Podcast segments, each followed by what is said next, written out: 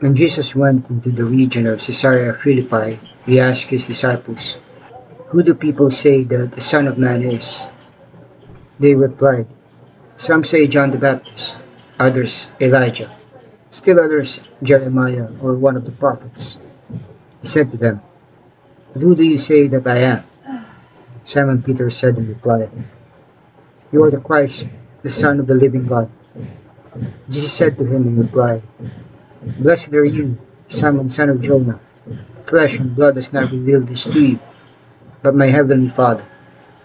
So I say to you, you are Peter, and upon this rock I will build my church, and the gates of the netherworld will not prevail against it. I will give you the keys to the kingdom of heaven. Whatever you bind on earth shall be bound in heaven, and whatever you loose on earth shall be loosed in heaven. Matthew 16, 13 to 19.